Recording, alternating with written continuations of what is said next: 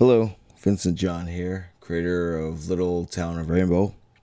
Just want to say thank you for listening. And before we begin, I wanted to dedicate this episode to London the dog, who was with me half my life for the last 17 years. And if you like this show, the story, Little Town of Rainbow, just know that he was always there to help write it this last 10 or so years I've been working on it. So, love you, London, always. And thanks. And hey, let's begin the show. Chapter 4 Espier Moon A body in motion stays in motion, is widely considered as fact. I, however, have often contemplated its validity. For even in motion, my body has always desired rest. I've never experienced excitement, energy, or joy in the ways other people easily accepted those emotions, as if it were at the forefront of their being. My desires, if there were any left, must have been submerged deep down within me. Example What came immediately to others? An excited glee or arousal from seeing an object or person. Took myself seconds to comprehend what was before me, and even then I'd have to muster a smile. As a child, I'd watch in utter amazement as other children laughed at finding simple objects, and then made games out of those ridiculous contraptions keep their paltry minds occupied. Their ignorance infuriated me. Not so much that their feeble brains derived pleasure from playing with sticks and stones, but that I would also have to partake and pretend to find amusement in their silliness. One day the time comes when those children grow up and busy themselves of hierarchies, classes, statures, governments, kings and queens, large houses, and social standing, continuing the circle of senselessness. I do suppose even the best of us are guilty of such lunacy. All our deeds are done in the hopes that achievements might bring about a small bit of praise. That one day, someone, somewhere, after we are dead, might bring us up in conversation. Oh, yeah, Mr. Gerald Parsons was a fine fellow, a real hell of a man, tough too. He fought a lot of battles to get that agriculture bill passed. Hear, hear, for good old Parsons. Anyway, fella, did you see that barkeep with the auburn hair? Oh, I'd like to make her mine before the night is over and before my missus finds out. I surmise that it is indeed a fear of death that drives us to do the most mundane of work. It's legacy that people spend their entire lives living for. Bloody fools, all of us. When the Lord returns, none of these things will matter one iota. Achievements of glory won't count for anything in the new world. The only deeds that will matter are of the things you did for good that someone other than yourself might prosper. Someone without power or esteem. Someone who in fact needed your help. And these people of Rainbow needed my help. Whether they knew it or not. Because for longer than I'd care to remember, I too shook a tambourine in the bask of moonlight. It is what my parentage directed me to do, as their forebears trained them, and as the bloodline before that deceived us all.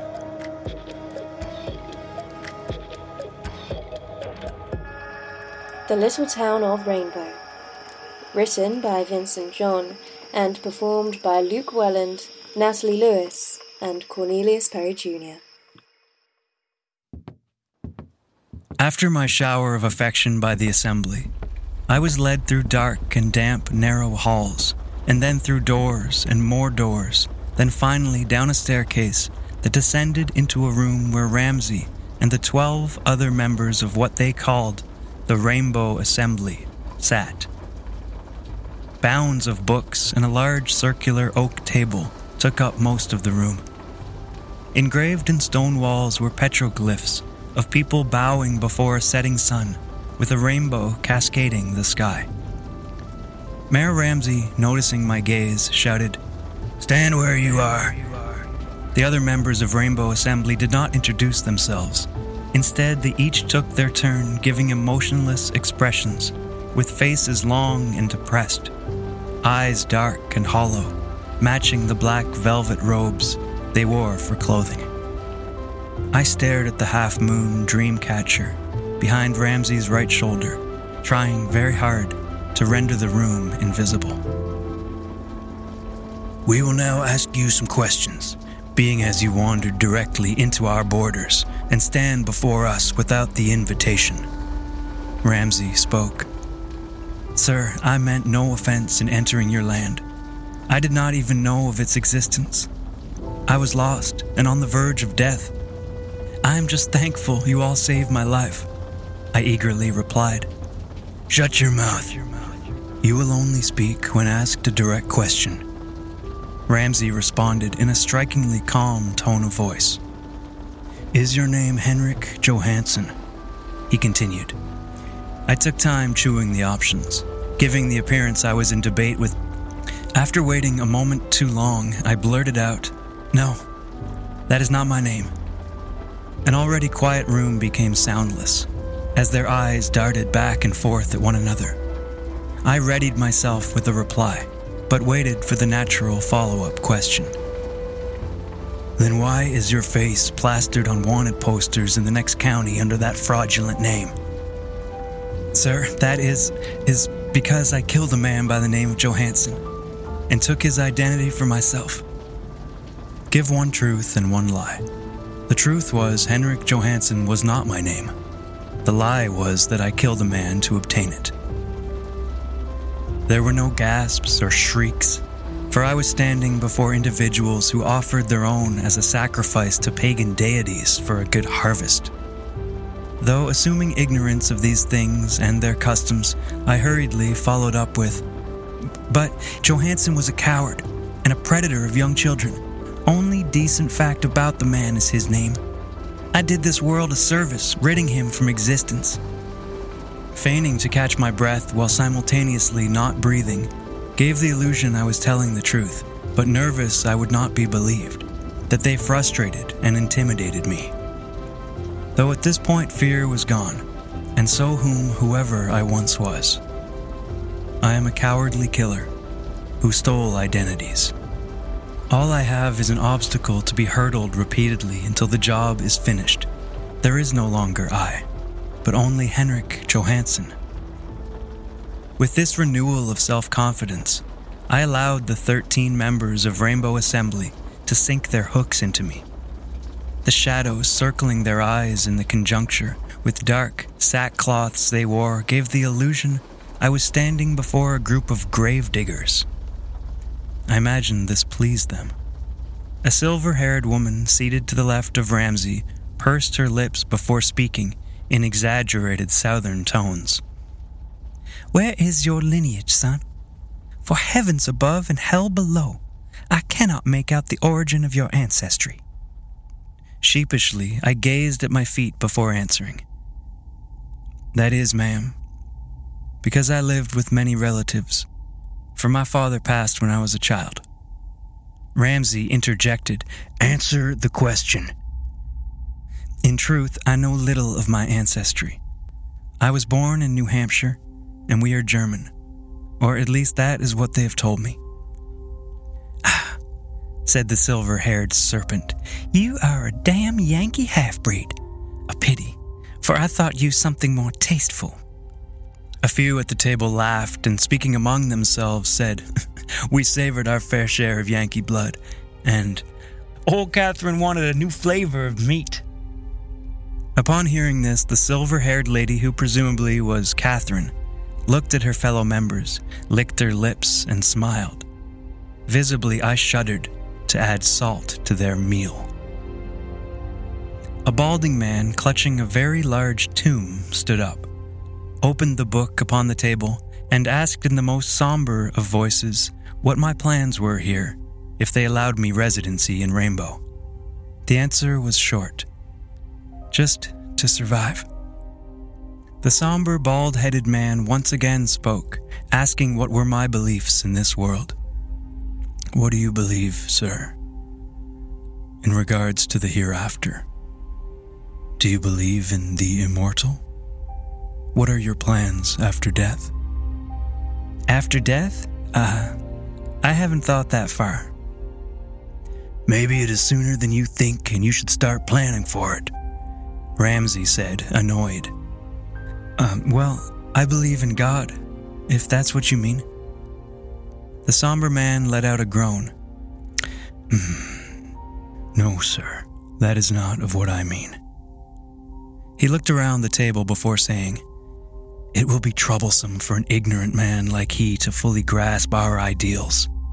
He is already too old to be taught. Indeed, the unhappy bald man was right. I would never grasp their stupidity. For over an hour, events proceeded in this fashion, I being asked trivial questions and responding with nervous proclamations. I do not know how my performance was received, if they believed any word or thought me a liar. What I realize now is that it made no difference either way. Things were winding down, and maybe sensing his cohorts going a little easy on me, Ramsey sighed and asked, Did you have any dealings with a uh, Jimmy Williams? Like a low ranked officer in the Army, I quickly responded, Sir, I did not, nor do I know a Jimmy Williams. A wandering fool like yourself did not search into the mines that inhabit this area, amid winter and snow? Yes, sir, I did. Elaborate. For shelter, as you may imagine, but only for an hour or two. An hour or two, Ramsey repeated to himself. Yes, sir, that is correct. Obviously, the question was hypothetical, but it gave the opportunity to display ignorance. Well, someone has killed a man by the name of Jimmy Williams, who was an exemplary member of Rainbow. The youngest person at the table, a woman around the age of 25 with uneven lengths of dark hair, audibly scoffed for the entire room to hear. She then looked at me with a slight smile. Her hair, being so unnaturally dark, gave the image of a little raven in human form, albeit a beautiful raven. However, I thought to myself, how the hell could someone so youthful be sitting at this table? Ramsey ignored my thoughts and continued. And now you show up on the eve of Christmas in need of shelter. All this seems a little too biblical for my taste. Ramsey looked around the table, then shrugged. I don't know what to make of him. No denying the easiest route would be to kill him, but it leaves the possibility of never knowing if he is friend or foe. A very large man with a boisterous voice laughed and said, No one as dim witted as this vagabond before us could be considered a friend. I smiled to myself when he grew red, as the rest of the assembly completely ignored his attempt at camaraderie. An often reoccurrence in his life, I'm sure. The feathered creature like woman, furthering her bird like appearance, continued gawking at me, head tilted as a bird before swallowing a worm. I had enough. After the whirlwind of agony I went through the previous couple of days, my body felt in shambles and it was too painful to continue standing. Thankfully, Hector spoke. Then we are to deliberate the matter of this boy's survival. He knows of our whereabouts, and I, for one, am not willing to release him back into the wild so others can find our rainbow. Mm. Once again, I shall state killing him is the easy choice, Ramsay added. To kill him is the only choice, interjected the large man, trying to redeem himself. Once again, no one paid notice to his words. Perhaps it was his tone of voice, which caused everything he said to sound as child whimpering for milk, that made those around him filter out his voice from their minds. Possibly, it was just that he was stupid. I lifted my hand to speak and quietly said, uh, forgive me. But was I not just deemed clean and made anew in the church? Please, don't end my life when I am no threat. Huge gamble on my part. If you correctly remember, when faced with the task of forming a lie to sound believable, never bring attention to the very subject you want the listener of your story to imagine. When I say I am no threat, the natural next line of thinking is what if he is a threat? But Henrik Johansson is meek, so in turn I must make meek examples of my character. Well, we cannot let him be as he stands. The ravenous young woman proclaimed, and then continued, Yes, we chanted over him and placed hands, and though now the flesh may be clean, the spirit does not seem as cleansed. I will not feel safe until someone washes him, body and soul. She finished, and then once again gave me a crooked smile. The silver haired serpent Catherine nodded and said, Well done, Clara. We must cleanse him deeply and with vigor.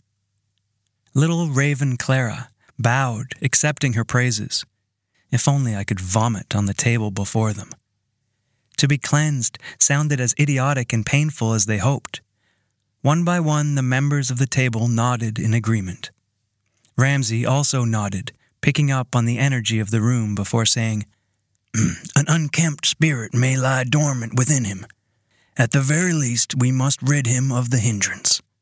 For the boy's sake. An hour later, I was tied to a post, being whipped continuously as Clara offered up or down prayers on my behalf. Hector read aloud the rules and regulations of Rainbow Town.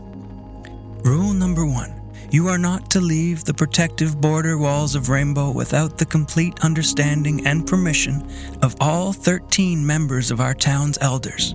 Doing so without permission or knowledge from the elders will cause for your immediate death.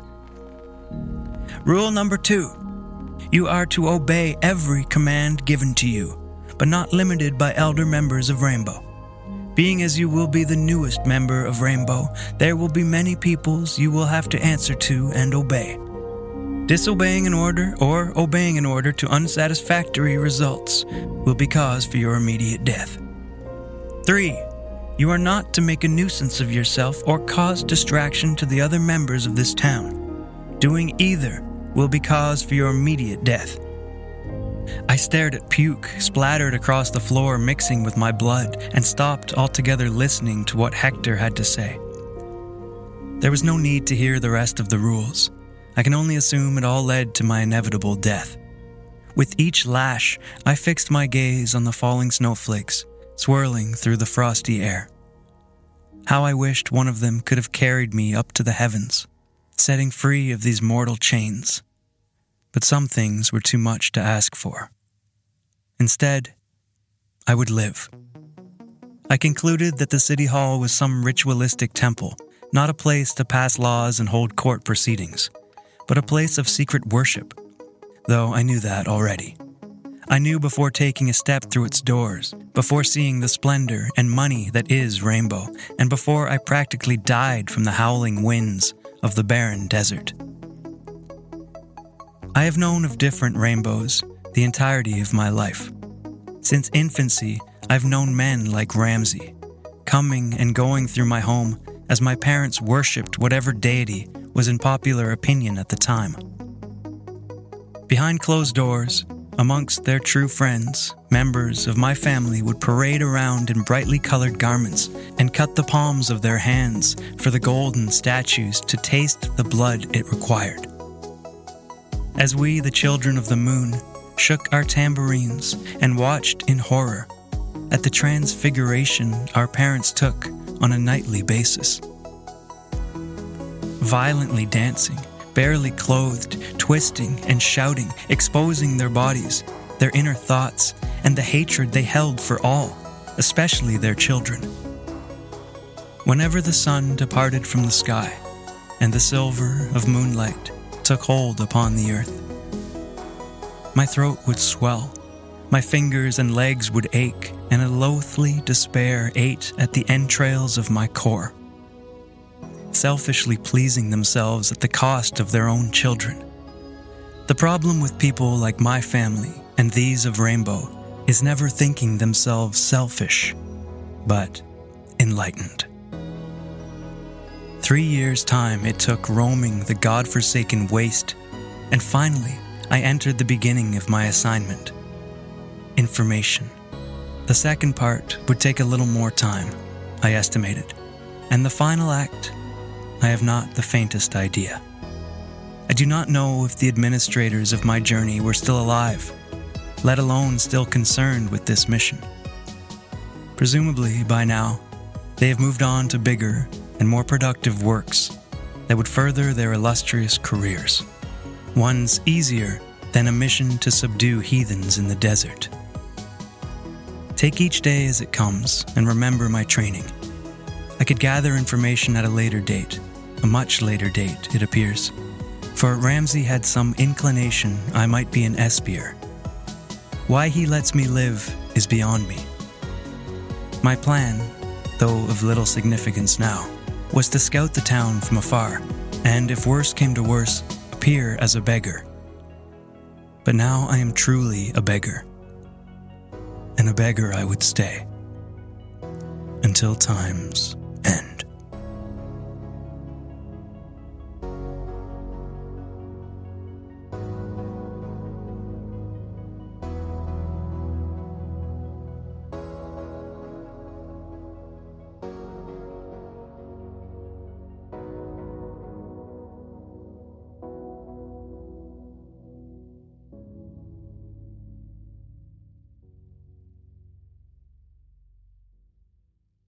This has been The Little Town of Rainbow.